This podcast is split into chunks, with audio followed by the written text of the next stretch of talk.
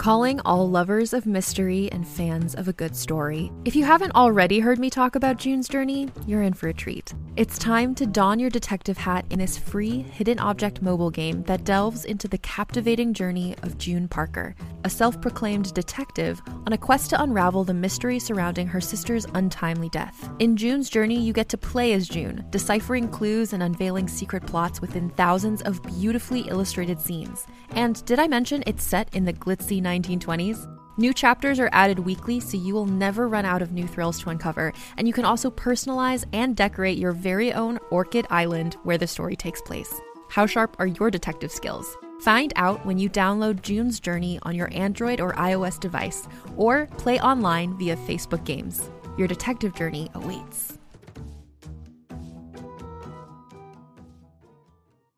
Another day is here, and you're ready for it. What to wear? Check. Breakfast, lunch, and dinner? Check.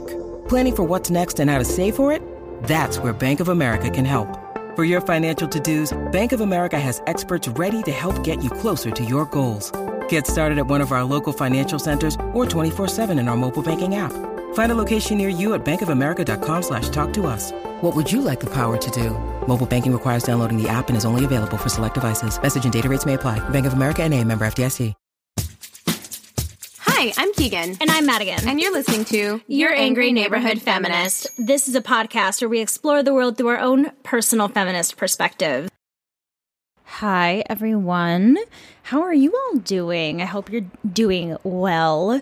Um, I want to start the episode off with a brief disclaimer. There is a very important Dodgers baseball game happening in the living room right now. So hopefully, we don't get too much screaming from my lovely boyfriend, Max. But in the past, he has been known to um, make some noises while we are recording. Uh, but you know, Anthony Keegan's boyfriend al- always did the same. It makes me laugh. So uh, hopefully he's he's well behaved. And if it happens, you all think it's funny. Welcome to the third installment of Bad Girls. I am going to be talking about someone today who I think is particularly bad, particularly evil. Uh, if you have seen the FX show Mrs. America, you will know a little bit about who I am talking about today. I am going to be talking about the anti feminist Phyllis Schlafly. So, Phyllis Schlafly is many bad things. First of all, I want to open by saying that my file for my notes under this, instead of being Phyllis Schlafly, is Phil Schlaffingstock, which I think is really funny and I know would probably really piss her off. So it makes me really happy. Phyllis Schlafly is many bad things. She has been called a traitor to her sex by Betty Friedan. She is considered a radical anti communist and the most famous anti feminist in history. She is credited as boosting what our right wing culture now looks like, teaching them that as long as they start new culture wars, they will always end up on top. And she made people believe that an amendment made to give them rights would actually ruin their lives. When author Margaret Atwood was writing her best selling novel, The Handmaid's Tale, she took inspiration for the once liberated, now cold and cruel character Serena Joy from none other than Miss Phyllis Schlafly. I think for anyone who doesn't already know who Phyllis Schlafly is, Serena Joy is a near perfect comparison if you are familiar at all with The Handmaid's Tale. Phyllis is heavily responsible for the Republican Party becoming the far right mess that it has become because, believe it or not, the parties weren't always quite so divided. Without Phyllis Schlafly, would Reagan's presidency have happened? Would Trump's presidency have happened? I don't know. Maybe an interesting question for you all to think about when I'm telling this story. All right, so Phyllis, who I will be referring to as Phil periodically throughout this episode, was born Phyllis McAlpine Stewart, which sounds like a fancy pants name, on August 15th, 1924, in St. Louis, Missouri. Her mom's name was Odile, but they called her Dottie, which I'm assuming is pronounced Dottie. It's spelled D A D I, um, but I'm not about to be calling her Daddy, so I'm going to say Dottie. Uh, and her dad was named Bruce. Her parents were both conservative Republicans, but I guess politics weren't really discussed a whole lot when Phyllis was young, according to her. It wasn't like it was a really um, common topic of co- conversation over the dinner table or anything like that. Oh, and they were devout, devout Catholics, and Phyllis would remain a very devout Catholic throughout her life. Her mom was actually uh, an educated woman with a degree in library science, and her dad, who was much older than her mom, worked until the Great Depression. Then he was jobless for years. Now, in Phyllis's telling of the story, the family pulled themselves up by their bootstraps and got through this time easily and happily through the hard work. But in reality, if you dig a little deeper, they had a rich uncle. I really wish I had a rich uncle. And Phil went with her mom and sister to live in Los Angeles with this rich uncle for a while. So it sounds like this period of time was probably between the ages of six and nine for Phil. And I don't know. So, this idea that, you know, the parents just kind of worked their way through it and were like all smiles and whatever, already that story is kind of starting to fall apart. And it's hard for me to believe that Phyllis was really as happy as she claims during this time. Uh, she even wrote a diary entry once saying how excited she was for the three day train ride with no air conditioning from St. Louis to Los Angeles, which is like, I don't know about that. And she was just six years old when all of this started happening, and she was taken away from her father and her home, her stable life, and was sent away to a foreign home without a complete family. So I can only assume that Phyllis was taught to hide these kinds of emotions and appear tough. By 1932, when Phil was nine, her father had pretty much given up looking for a job.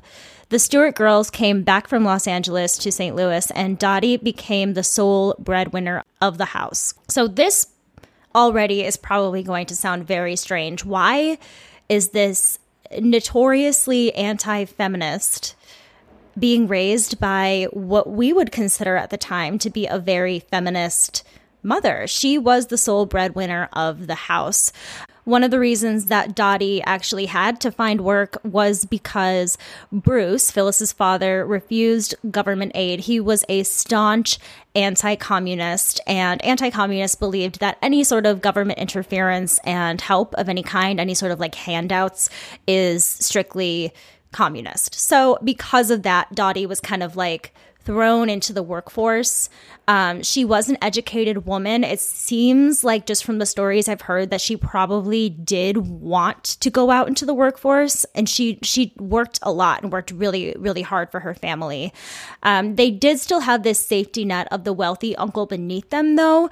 But Dottie really did step up to the plate. So she worked two jobs, six days a week. And then, in order for Phyllis and her sister to go to this all private girls' school, her mom would work on her day off in the library and do like office work and stuff for the school to pay for her children's tuition. Like, that's a really dedicated, amazing mom. But I wonder if the fact that her mom was always gone and always working made her kind of yearn for that like housewife, stay at home mom that was always there. I don't know. Maybe there was resentment building instead of, you know, feeling proud of your mom. Education was very important to Phyllis's parents, but it was even more important to herself. She was very bookish and obsessed with studying all through her life. That was like her hobby, was learning new things, which I actually feel her on that. But our um, interests in learning are a little very different. she didn't seem to have any other hobbies except for learning. I guess years later, when she and another woman were waiting to go on stage for a big event, the woman told her that she felt like Mick Jagger, and Phyllis just responded saying, Who? Phil, come on now, girl. She got really good grades, of course, all through school, and she was even the editor of her elementary school paper, which, like, if that doesn't say that you are reaching for the stars, I don't know what else does.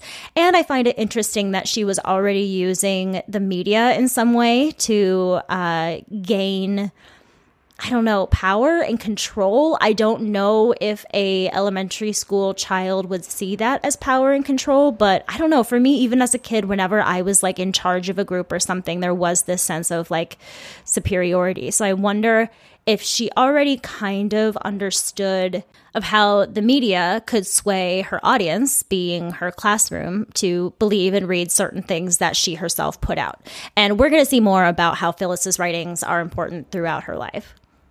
So her dad, Bruce, finally got a job during World War II, and he also designed and patented an engine during this time. But I read somewhere that he never sold it. So he made this really cool thing, got the patent, and then like never got any money for it. As for Phyllis, she went off to college. She got a scholarship to a small women's college and attended for a year before transferring.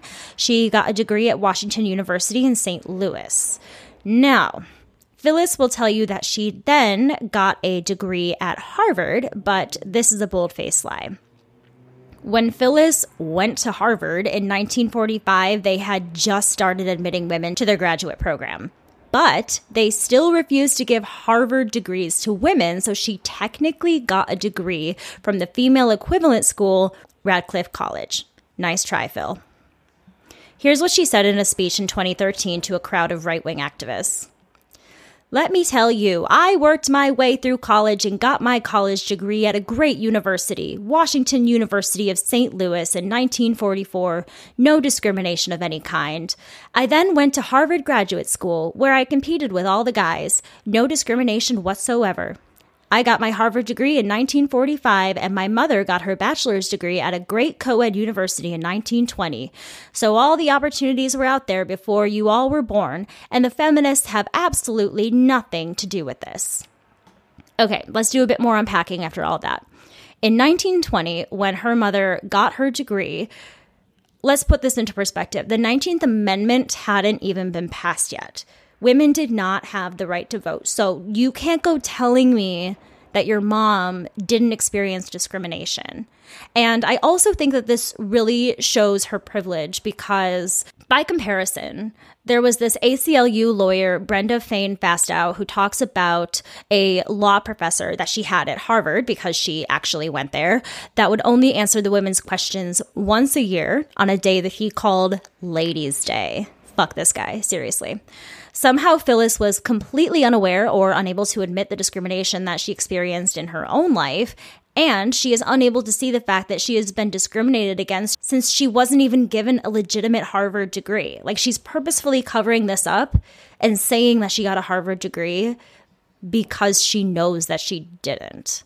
Oh, I forgot to mention, remember how she said that she worked her way through college? Well, that part was actually true. She worked as part of the war effort, and her job was testing ammunition by shooting off guns and rifles. And apparently, she was a really good shot. She was able to pay tuition herself with her $1,250 a year salary, which in today's money would be about $20,000 in American money. Believe it or not, you could actually live on your own and pay for college with that amount of money in 1945. But after the war, the job was no longer available to her because so many jobs were going to the veterans that came home from the war. So I think this is oddly feminist of her, thinking that she deserves to have a job just as much as the men, but her reasoning for this was not so rational. She takes after her dad in this and doesn't like that the government had the ability to control the job market in any way. She actually wrote an essay about it and it won an essay contest in 1945 where she wrote, The cards are stacked against the enterprising and ambitious person and in favor of the mediocre adults or unqualified veteran. Ugh, not very patriotic. So for her, it was less of like a social justice issue and more of just the trope of like people are coming in and stealing our jobs kind of thing. She was also unhappy with the government's handling of the economy, so she got a job at a think tank at the American Enterprise Institute, where she worked for about a year. So, the American Enterprise Institute is a conservative think tank, which is still active today, and they're really into talking about QAnon stuff now. When AEI was founded in 1943, it was the first sign of what would become a more organized conservative movement in the United States. So, all these conservatives that used to kind of keep those discriminatory thoughts to themselves were now starting to organize into groups. The AEI was against FDR and his New Deal, and this was when the anti New Deal Republicans and the Southern conservative Republicans kind of banded together, becoming a new kind of racist, bigoted mess. Phil's biographer claims that she knew nothing of the racist and anti Semitic sides of the group, but that is clearly a lie. The verbiage that they use in their mission statement in the 40s, uh, to me at least, kind of shows otherwise, just briefly, kind of what their thought process was. So it reads The tide of radicalism may be receding momentarily, but this certainly does not mean that America has returned to sound fiscal policies, put an end to deficit financing, yada, yada, yada, yada, yada, and haven't stopped making utopian plans for the future. So in this group, they talk about the threat against FDR's socialism, saying that even if he is out of power, they still have to work against everything that he stood for to ensure that socialism does not take over the United States. Phyllis was afraid of the forward movement that FDR's presidency brought because I think it was because she grew up in such an unstable home life that she wanted the traditional American family to remain intact. And other views and progressive movements she felt took that dream away from her. So I think she felt a lot of resentment. After her year at AEI, she is a hardcore conservative, ready to do some damage. She moves back to St. Louis when she was 22 years old and marches right over to Claude Bakewell's office and offers to be his campaign manager. Uh, Bakewell found Phyllis incredibly amusing, so he let her interview for the job. Apparently, he was so impressed with her knowledge that he hired her right on the spot. And again, this is a very feminist thing of Phyllis to do. It was unprecedented for a woman to be in the role of campaign manager at the time, and she was only 22 years old. And let me just describe Phyllis Schlafly to you really quick if you don't have an image in your head. She is like the all American, blonde haired, blue eyed, waspy kind of woman. Like, very, like, dressed kind of like Jackie Kennedy, you know, the very nice attire, very housewifey, things like that. So, what was even more unprecedented about this is that not only was she the campaign manager, but Bakewell actually won. She did a really good job. Um, unfortunately, he was only in Congress for two years before being voted out. I guess maybe not unfortunately, he was probably a dick. But because of her successful campaign, Phyllis now had a permanent invitation to the Republican National Convention for the rest of her life. She was in. In 1949, when she was 24 years old, she took a job as a political operator. And also in 1949, she met Fred Schlafly, a conservative activist much like she aspired to be, a staunch Catholic like herself, and he was also a very wealthy attorney. He checked all the boxes. He learned about Phyllis through a friend who told him about her, and he was attracted to the things that he learned. They would meet once a week when they were courting, but most of the time they exchanged letters. And if you were hoping for some steamy Fifty Shades stuff, you would be sadly mistaken. These letters consisted of intellectual conversation and theological questions. Hot. After they got married in October of 1949, they brought along a separate suitcase on their honeymoon to Mexico just for books. Nerds. Phyllis's obsession with anti communism grew and grew. At this time, she was convinced that President Harry Truman was a communist. This was the start of the grassroots anti communist movement. They pushed this conspiracy that communism was taking over the United States and you should all be really fucking scared. Her idea was that the US should arm itself with as much nuclear weaponry as possible to essentially blow up the world before the Soviets get a chance to. This idea was called the first strike capability, and it sounds horrifying. She would write that nuclear weapons were, quote, a marvelous gift given to our country by a wise God, which is very confusing to me because the Soviets also have nuclear weapons. So, did different gods send them their nuclear weapons, or was it the devil that sent them the nuclear weapons? My assumption is that Phyllis probably thought it was the devil. Unluckily for this country, this is when Phil decides to run for Congress. She wanted to defeat the current Republican candidate, who she also believed was a commie, to go up against the Democratic candidate. She won the primary, but luckily didn't win the election and didn't make it into Congress. I believe she tried one or two more times to get into Congress throughout her life and it never worked. So, ha. But this didn't stop her from getting her message out to the world. She began writing far right conservative literature. One pamphlet was called A Reading List for Americans, which Phil claims if you read them all, you will realize that, quote, we are already engaged in a total war with the communists. She was all about the threat, and she will go on to use the same tactic throughout the 70s against the women's liberation movement. In 1960, she joined the American Security Council, which is another right wing think tank. Think tank? Think tank. I'm going to keep that in there. Said to help wave communist influence in American companies. So essentially, that means that they want to fight unions. While at the ASC, she worked with a guy named Admiral Chester Ward as a research team and writing partner. And they would write these books based on these, quote, credible sources, which was never actually cited as being anything really legitimate, um, on the two main ways that they felt communists were infiltrating our government. So they wrote number one being the Soviet military threat is real and inescapable. And they mentioned needing to be superior in our military strength to avoid war. Their second point is the Soviet Union seeks to bleed the resources and morale of the United States through satellite wars and weapons. So they were not only afraid of the Soviets coming in and destroying uh, our land physically, but they were worried about the Soviets coming in and the communists coming in and uh, destroying the traditional American family, the traditional American way of life. She was absolutely obsessed with the idea that a communist attack was coming. In the show Mrs. America, they show her in that she has a bomb shelter in her basement. I didn't read that anywhere in anything that I researched or that I listened to, uh, and I listened to and read a lot. So I it wouldn't surprise me if she did have a bomb shelter, though I just couldn't find it anywhere to confirm that. But I I, if I was a betting woman, I would bet quite a bit of money that she had a bomb shelter in her home 100%. During their time working together, Admiral Ward and Phil wrote quite a few books together, and just for fun, here's a few of those titles. One of them is called Strike from Space, a Megadeath mystery, which sounds like a cool sci fi novel. Another one is called Kissinger on the Couch, which sounds like a bad porno, but is actually an anti Semitic analysis of Henry Kissinger, and The Betrayers which are all very negative and doomsday like. So, not for me. All right, so did we think that was bad enough? Phyllis joins the goddamn John Birch Society. Now, she would go on to deny this throughout her public life, so let's get to the facts. Okay. So, the John Birch Society was formed in 1958 by Robert Welch from Welch's Candy. I had to look it up. I don't think it's the same as Welch's Jelly um, which is good. But he did actually invent Junior Mints, which ruined Junior Mints for me.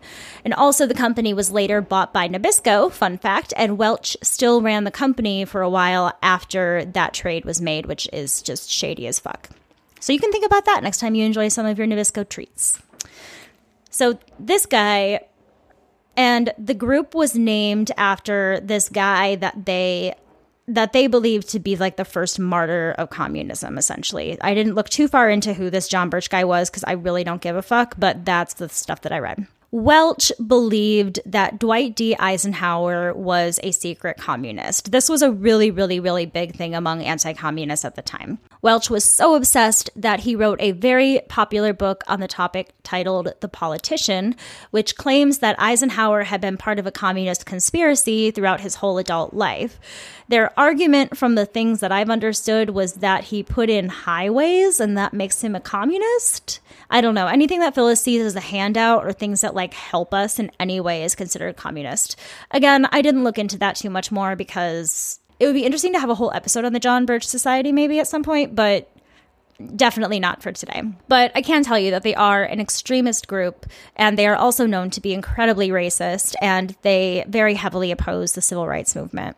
So, mainstream Republicans at the time saw the problems with the John Birch Society and didn't want to be associated with something that was known for being so racist and hateful. But since so many members of the Republican Party privately held these beliefs, they started kind of having these like secret memberships and groups.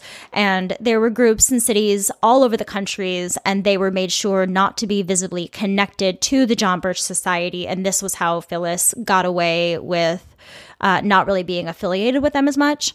Her public Eagle Forum that she would create years later worked alongside the John Birch Society to fight the ERA as well. And she was, in fact, a very enthusiastic member. Just this year, researchers found letters written by Phyllis where she refers to her membership in the John Birch Society as starting in 1959 that's the, it's an interesting thing to think because she did a lot of lying and i wonder if people before the internet and before uh, information could be so widely spread so quickly. I wonder if people thought that they could get away with this stuff. Or, I mean, maybe this was more common knowledge at the time. I'm not really sure. I think people did know that she was a member of the John Birch Society, but there was no real way of proving it. And now, obviously, this year we have something where she herself wrote it down. I listened to a couple great episodes, by the way, to get a lot of this information from Behind the Bastards. Total shout out to Keegan, uh, as she usually uses them as a source. And Robert from Behind the Bastards sums up this part pretty well. He says, She was an agent of the John Birch Society embedded in the Republican Party. So that's a really good image. Like, there's this very, very racist group, and she's been part of many right wing, extremist, very conservative groups. And she is now starting to infiltrate, like, the real Republican Party. Like, she's not a nobody, she is becoming a somebody, and that's really scary. She attended the RNC in 1960, and believe it or not, Nixon is actually the good guy in the story, kind of. So we all know that Nixon was a racist motherfucker, hopefully, but he was a racist motherfucker who also wanted to be president. So he made anti segregation a part of his campaign.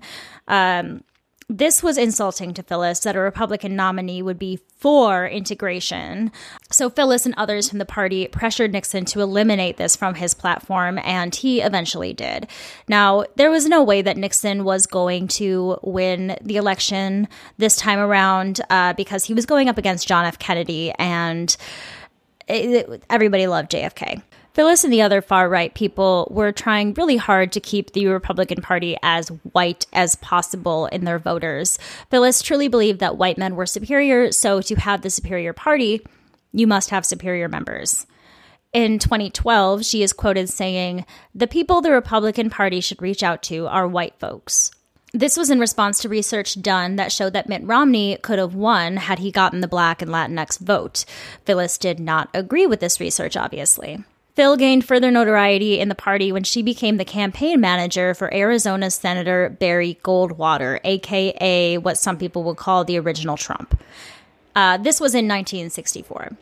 Goldwater shared the same political ideologies as Phyllis, and they wanted to work together to form their image of the Republican Party. Goldwater ran on the platform of keeping Arizona schools segregated, so he was a super awful human being. They, again, worked together to get as many white voters as they possibly could. She and Goldwater were running against Nelson Rockefeller, who is another douche canoe. But interestingly enough, Rockefeller was trying to tell Republicans to be less racist, which is a good thing that he did, but Phil couldn't stand for that. To ensure the win for Goldwater, Phyllis wrote the book a choice, not an echo, which is a conspiracy theory about how the Republican primary is being stolen by kingmakers in the party who are fighting against the real Republican Party. Phyllis would go on to brag for the rest of her life that she wrote this book and self published it in her free time after tucking her kiddos into bed. You see, it was really just a hobby for Phyllis, it wasn't her life or anything. At least that's what Phil wanted you to believe she couldn't be for the traditional nuclear family and be a working mother at the same time, so she would downplay her involvement in politics throughout her life. And this is just really frustrating. And this is something that feminists brought up a lot, even at the time. Like Gloria Steinem very famously would call out Phyllis Schlafly for actually being kind of a feminist herself as she was a working mom. She was not a stay at home mom or a housewife at all. She had a lot of help and she worked a lot. So this book would go on to become a bestseller, selling over 3 million copies.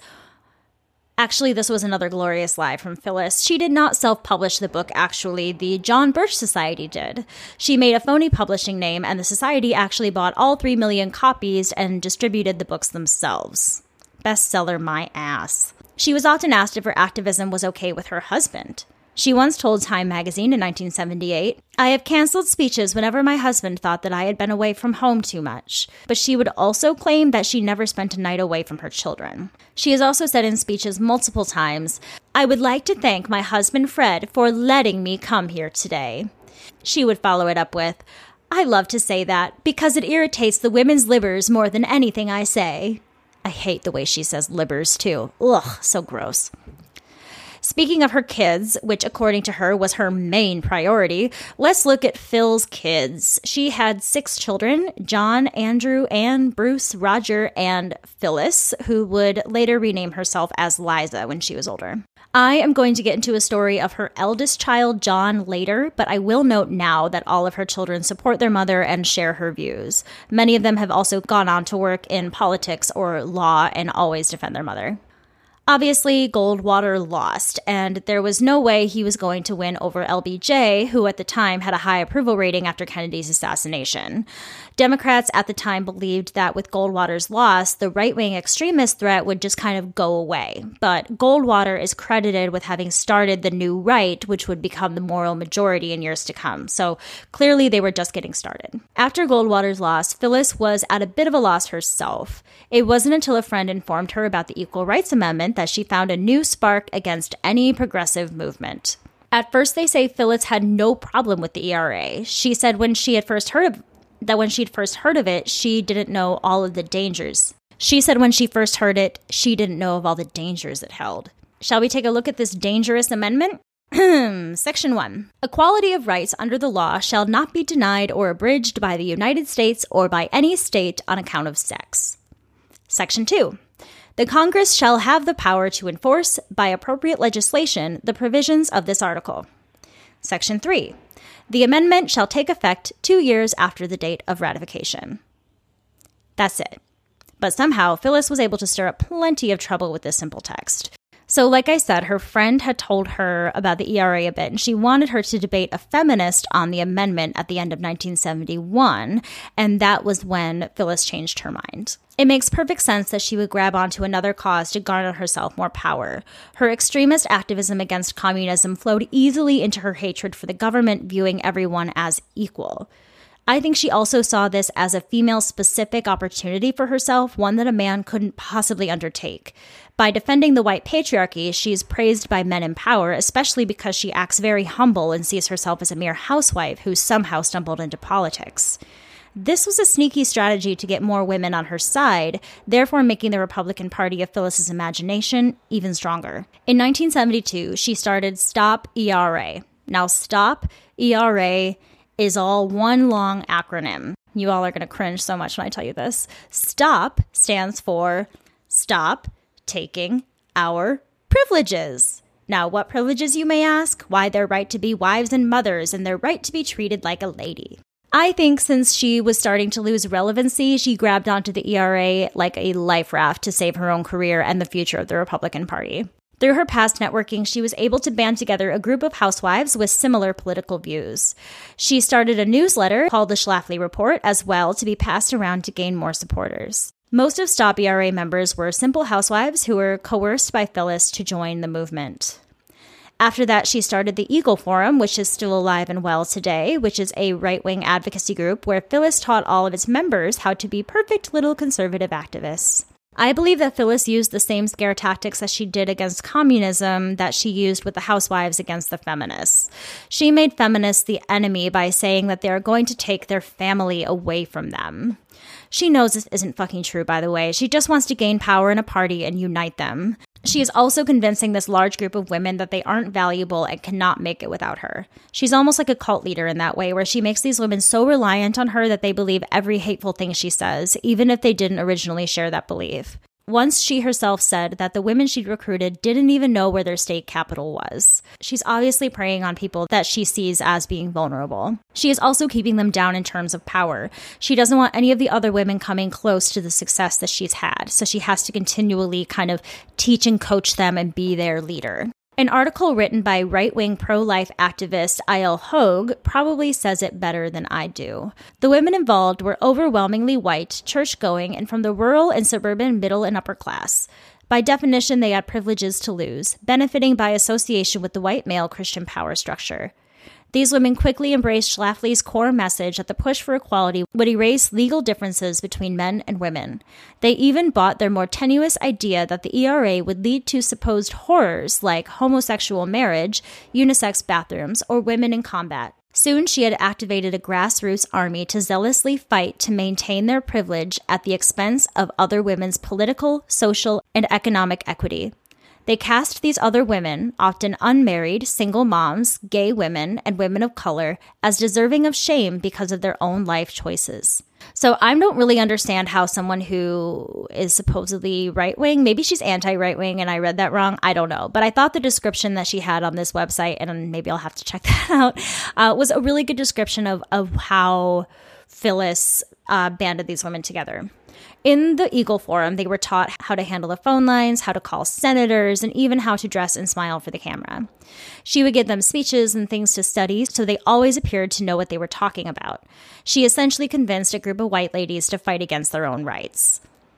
The main problems Phil had with the ERA were things, again, like unisex bathrooms, gay marriage, and women being drafted. But the draft was particularly a big thing for her for a while. But then, when Roe v. Wade was passed, that added fuel to her fire. She then added abortion to the mix.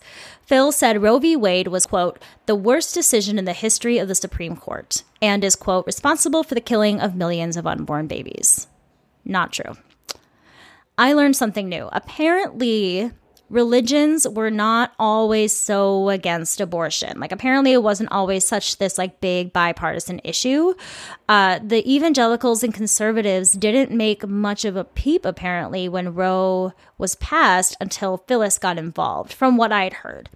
As far as the ERA goes, Republicans saw themselves as the party of Lincoln at the time, so they had to be seen as being for all equal liberties. So the fact that Phyllis was wanting to make Republicans into more of a white supremacist group uh, was not something that a lot of like real Republicans wanted for the party. Republicans also believed it could mean equal laws for everyone, therefore getting the government out of regulating the people. So that was kind of their agenda as well. It's like they didn't really want the government involved in stuff, so the ERA would be like more government assistance, and they were not for that. This is when the disturbing and completely false descriptions of abortion began being used to turn people against the ERA and against abortion. The people who were against the ERA, Phyllis included, really wanted to make abortion a partisan issue and make it something that divide divided us and really separates the parties. And that's something that obviously is really still prevalent today. Like republican uh, nominees have to be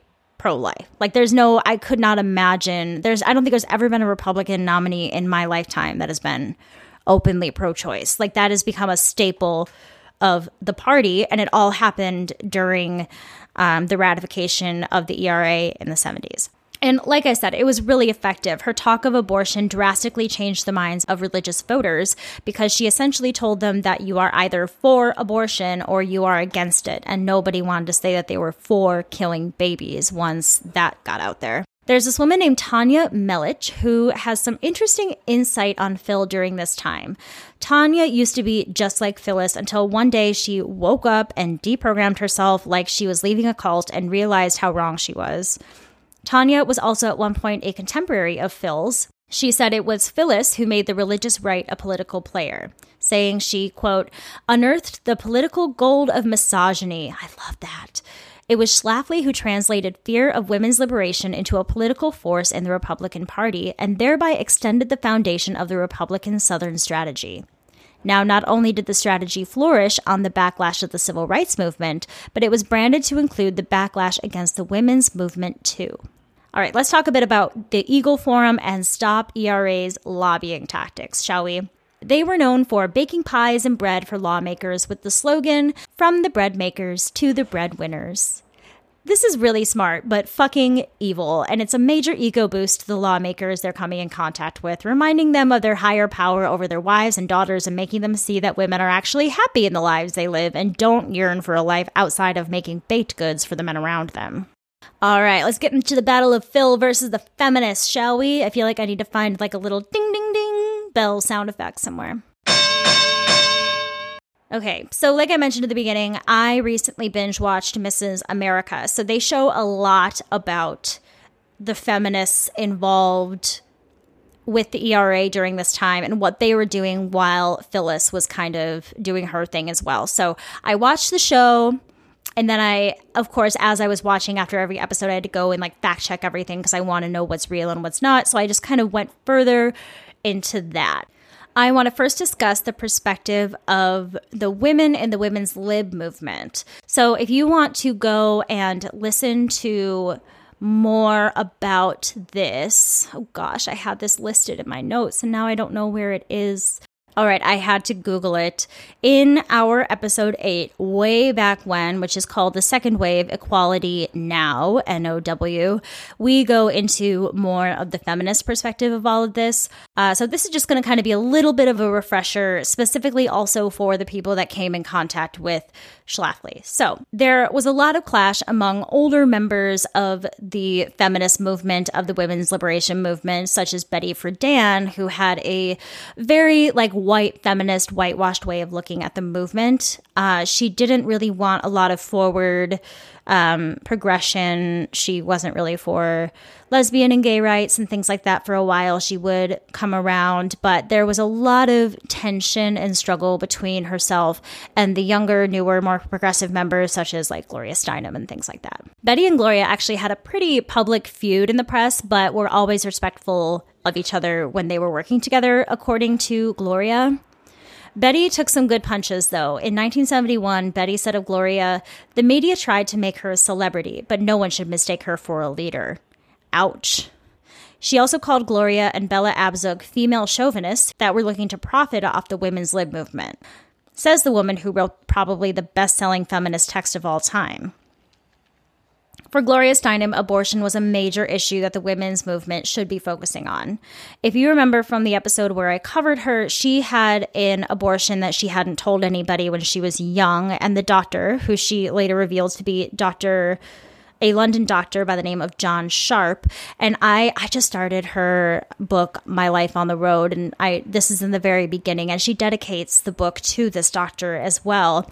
And he advised her to go and do exactly what she wanted to do with her life. And she wanted to give that same freedom to other women as well. I don't think I went into this very much. I've been learning more about Gloria Steinem since I did the episode covering her, so i I might have to do more about her in the future. But but abortion, I think, I mean, I'm sure, particularly because it was something that she went through herself, uh, was something that uh, was so devastating to her uh, that it hasn't become more more accepted in society uh, because of all of the lies and things like that, and especially because of all of the stories that she'd heard I didn't have this written in my notes, but after I was watching Mrs. America, I was talking to my mom on the phone, and she told me of a girl that she went to high school with who was like a mutual friend of another friend of hers who had actually died during a botched abortion. Like, this was a very, very serious, scary thing for women. Okay, let's get back to the Phyllis Schlafingstock, shall we?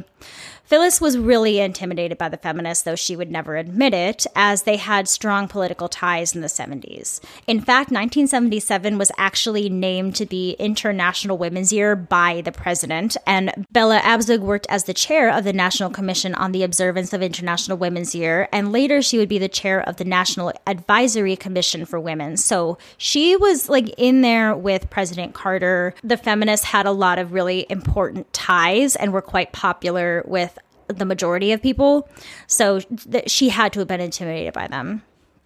The feminists were also lawyers, writers, artists, and people with a lot of respect and connections in the United States, where Schlafly was pretty much an unknown on a wider scale. One of the many legendary moments in debate between Phyllis and a feminist comes from the debate she had against Betty Friedan on the ERA when Phyllis suggested that the reason there were so few women in Congress was that women weren't willing to do the work to win elections and were more concerned with having babies. Betty got pissed. Now, it's not like she just said that and blew up out of nowhere. This has been a debate full of just maddening things that this woman says. Like, you, if I were to just read Phyllis Schlafly quotes, y'all would be going crazy. So after she said that, Betty fired back at her, calling her a traitor to her sex, which she is, and calling her an Aunt Tom. She topped it off by saying, You're a witch. I'd like to burn you at the stake. Fucking love that. Using the feminist witch shit against her. So good. Another feminist that went up against Phyllis was named Brenda Feigen Fasteau, who I mentioned earlier. Another feminist that went up against Phyllis was Brenda Feigen Fasteau, now just Brenda Feigen. The debate was a special marriage edition where Phil was accompanied by her husband Fred and Brenda was accompanied by her then husband Mark Fasteau. Real quick, Mark was kind of a feminist in his own right at the time. He and Brenda had met in law school at Harvard, and when they married, they both hyphenated their last names to make it equal. So cute. In 1974, he published a book called The Male Machine, which was essentially an early explanation of toxic masculinity. So, Go Mark Fasteau. Brenda helped found Miss Magazine with Gloria Steinem and co-founded the National Women's Political Caucus and the ACLU's Women's Rights Project with none other than Ruth Bader Ginsburg, who uh, I don't I don't think they went to Harvard at the same time, but I think they knew each other because of Harvard circles and were friends. So that's super cool. I wish I was friends with RBG. The best part of the debate was that Phyllis couldn't name any of the legal cases that she was referring to, and when going up against a real lawyer, you better know your shit she was totally called out. To ensure that this kind of embarrassment never happened again, Phil signed up for a legal course in 1975 and graduated with a Juris Doctor degree in 1978. A Juris Doctor degree is a graduate entry professional law degree. One thing that was mentioned either during one of the debates or interviews during that time, she says, When a woman walks across the room, she speaks with a universal body language that most men intuitively understand. Men hardly ever ask sexual favors of women from whom the certain answer is no. Virtuous women are seldom accosted by unwelcome sexual propositions or familiarities, obscene talk, or profane language. This absolutely breaks my heart because it, it takes away the hope for any conservative women that somebody is going to give a shit about you if you're abused. She's just reinforcing that if you are abused, it's your fault. You weren't virtuous, you weren't good enough. And if your husband beats you, it's because you did something wrong. In 2016, during the wake of the Me Too movement, she said on the topic of marital rape When you get married, you have consented to sex. That's what marriage is all about. God, I fucking hate this woman. Not many other feminists were interested in debating Phyllis at the time as they thought it would only grow her celebrity. I think they were probably right in thinking that. If they hadn't had given her so much like TV and press time, I wonder if Phyllis would have been as successful. Gloria Steinem said in 1977 that she had a quote moral obligation not to enlarge the audience for a speaker who refuses to tell the truth. In one of her books, she calls Phyllis an artificial creation of the fairness doctrine, since her fame was completely fabricated by the media. Okay, do you want me to relieve the anger for a bit and talk about the time that Phyllis got what was coming to her?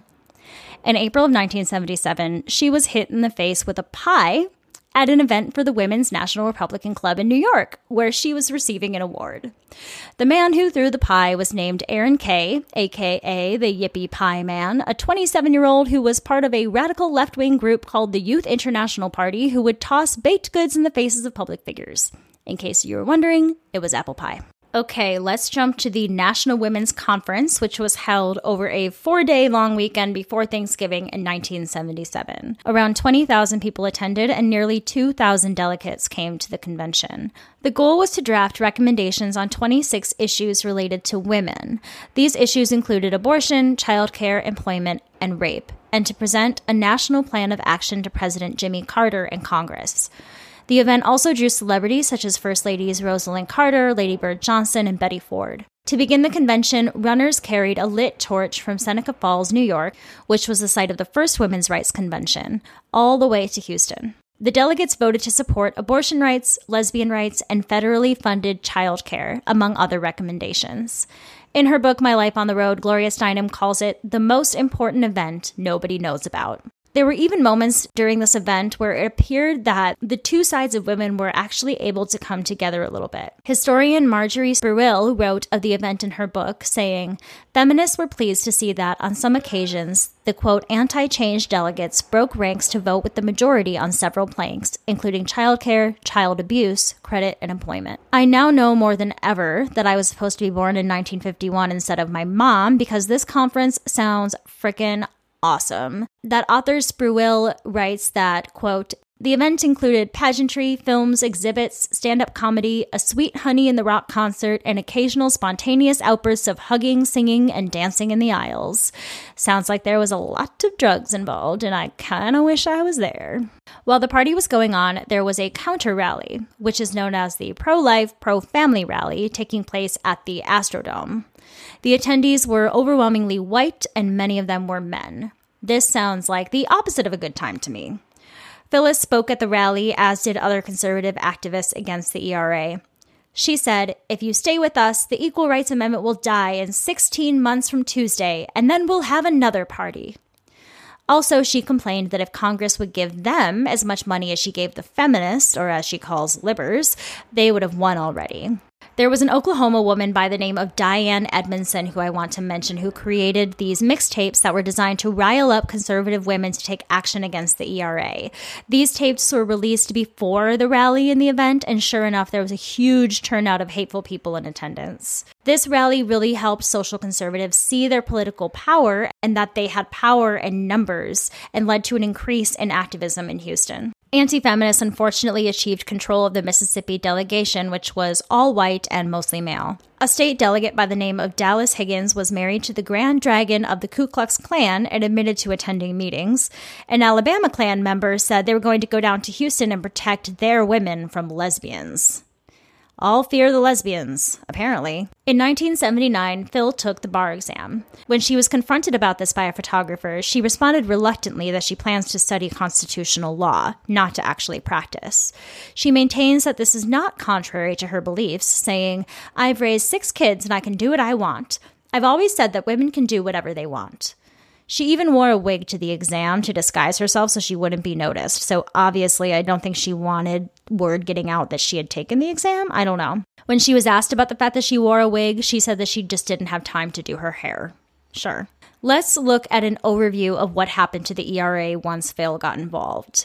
Seven more states ratified the amendment after Phyllis began organizing, but five states also rescinded their ratification. So it was a bit of a game of tug of war. To celebrate the defeat of the ERA, Phyllis and Stop ERA threw a party. Ronald Reagan sent a congratulatory telegram, and the band played the most appropriate song Ding Dong, the Witch is Dead. Don't ruin that song for me, Phyllis. Donald Critchlow, who is the author of In Defense of Populism, wrote that he is, quote, absolutely convinced that it, the ERA, would have passed without her involvement. She was able to single handedly organize the Stop ERA movement. By 1985, the ERA was still three states short of ratification, and it essentially dies because there kept being extensions and they ran out. So, where are we with the Equal Rights Amendment today? The last and latest state to ratify the ERA was Indiana, with Senator Wayne Townsend casting the tie breaking vote. And that was in 2020, I believe. Nevada, Illinois, and Virginia ratified between 2017 and 2020. According to equalitynow.org, now that the necessary 38 states have ratified, Congress must eliminate the original deadline. In February 2020, the U.S. House of Representatives passed H.J. Res 79. Next, we now must urge senators to pass S.J. Res 6, a parallel piece of legislation that eliminates the deadline. These two pieces of legislation, when passed, will eliminate one of the procedural barriers standing in the way of enshrining gender equality in the U.S. Constitution. So that's kind of where we're at in the struggle of getting the, ERA still to this day into the Constitution. So, because of these extensions and previous deadlines, that's kind of where we're running into problems. And there are still a lot of sources that I read of people who are against the ERA who say very firmly that it's never going to happen. So we'll see. So I didn't really have a place to fit this into the story as it really has nothing to do directly with Phyllis's fight against the ERA, but we do need to talk about her eldest child, her son John. So I found an article from September 19th, 1992, from the LA Times. And in it, they talk about how John publicly revealed he was gay after an article in QW magazine outed him. He said he decided to come forward because he wanted to tell his own story, which I completely agree with. No one should be outed by somebody else. He especially had a problem with the media pointing out the hypocrisy of Phyllis Schlafly's son being gay.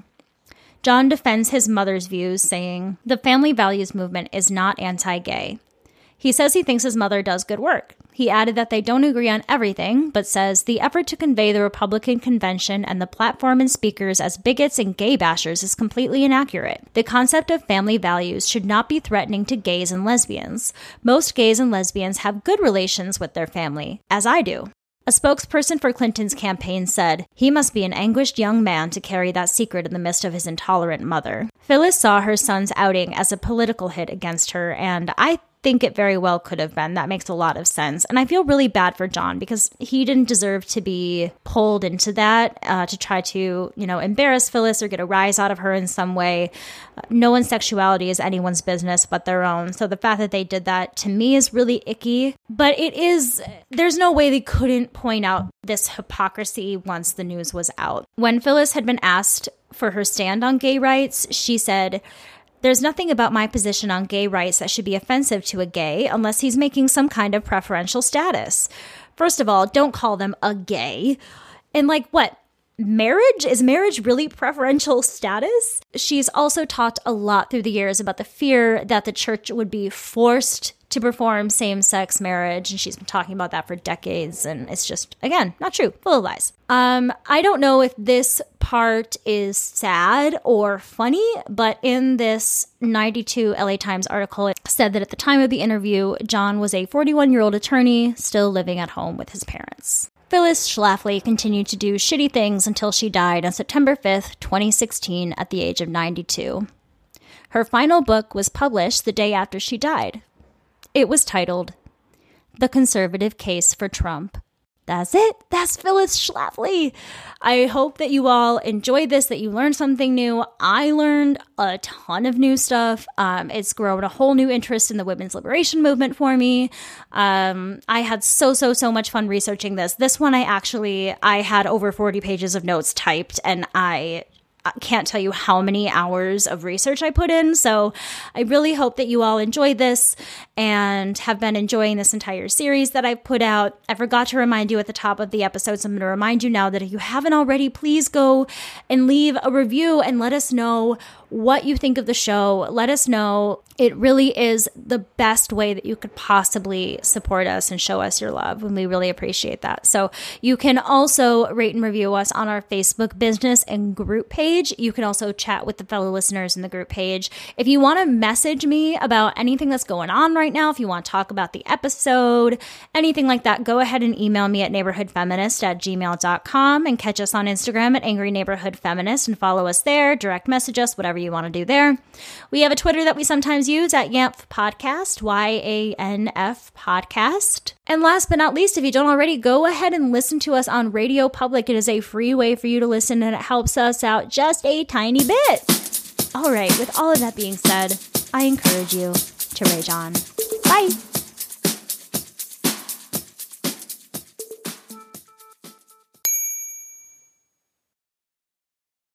Hey there, this is Justin Bartha. I made a funny new podcast, King of the Egg Cream. It has the greatest cast in the history of podcasts with actors like Lewis Black, I'm torn by my feelings for two women. Bobby Cannavale, You can eat it, or if someone hits you, you can put it on your cut. Melanie Lynskey, I wonder what these marvelous things are that look just like boiled chicken feet. Jason Ritter, I can break things and pick locks and kill people. Michael Stuhlbarg, The whole point is to inspire people that they should make themselves better. Ari Graynor, No, don't whet its appetite. What are you, an idiot? me, Justin Bartha, That's not just any egg cream, that's a Lemke's special. and all narrated by the hilarious Richard Kind.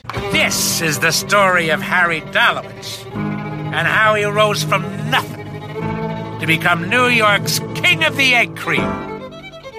So if you like funny true stories, come listen to King of the Egg Cream, available wherever you get your podcasts.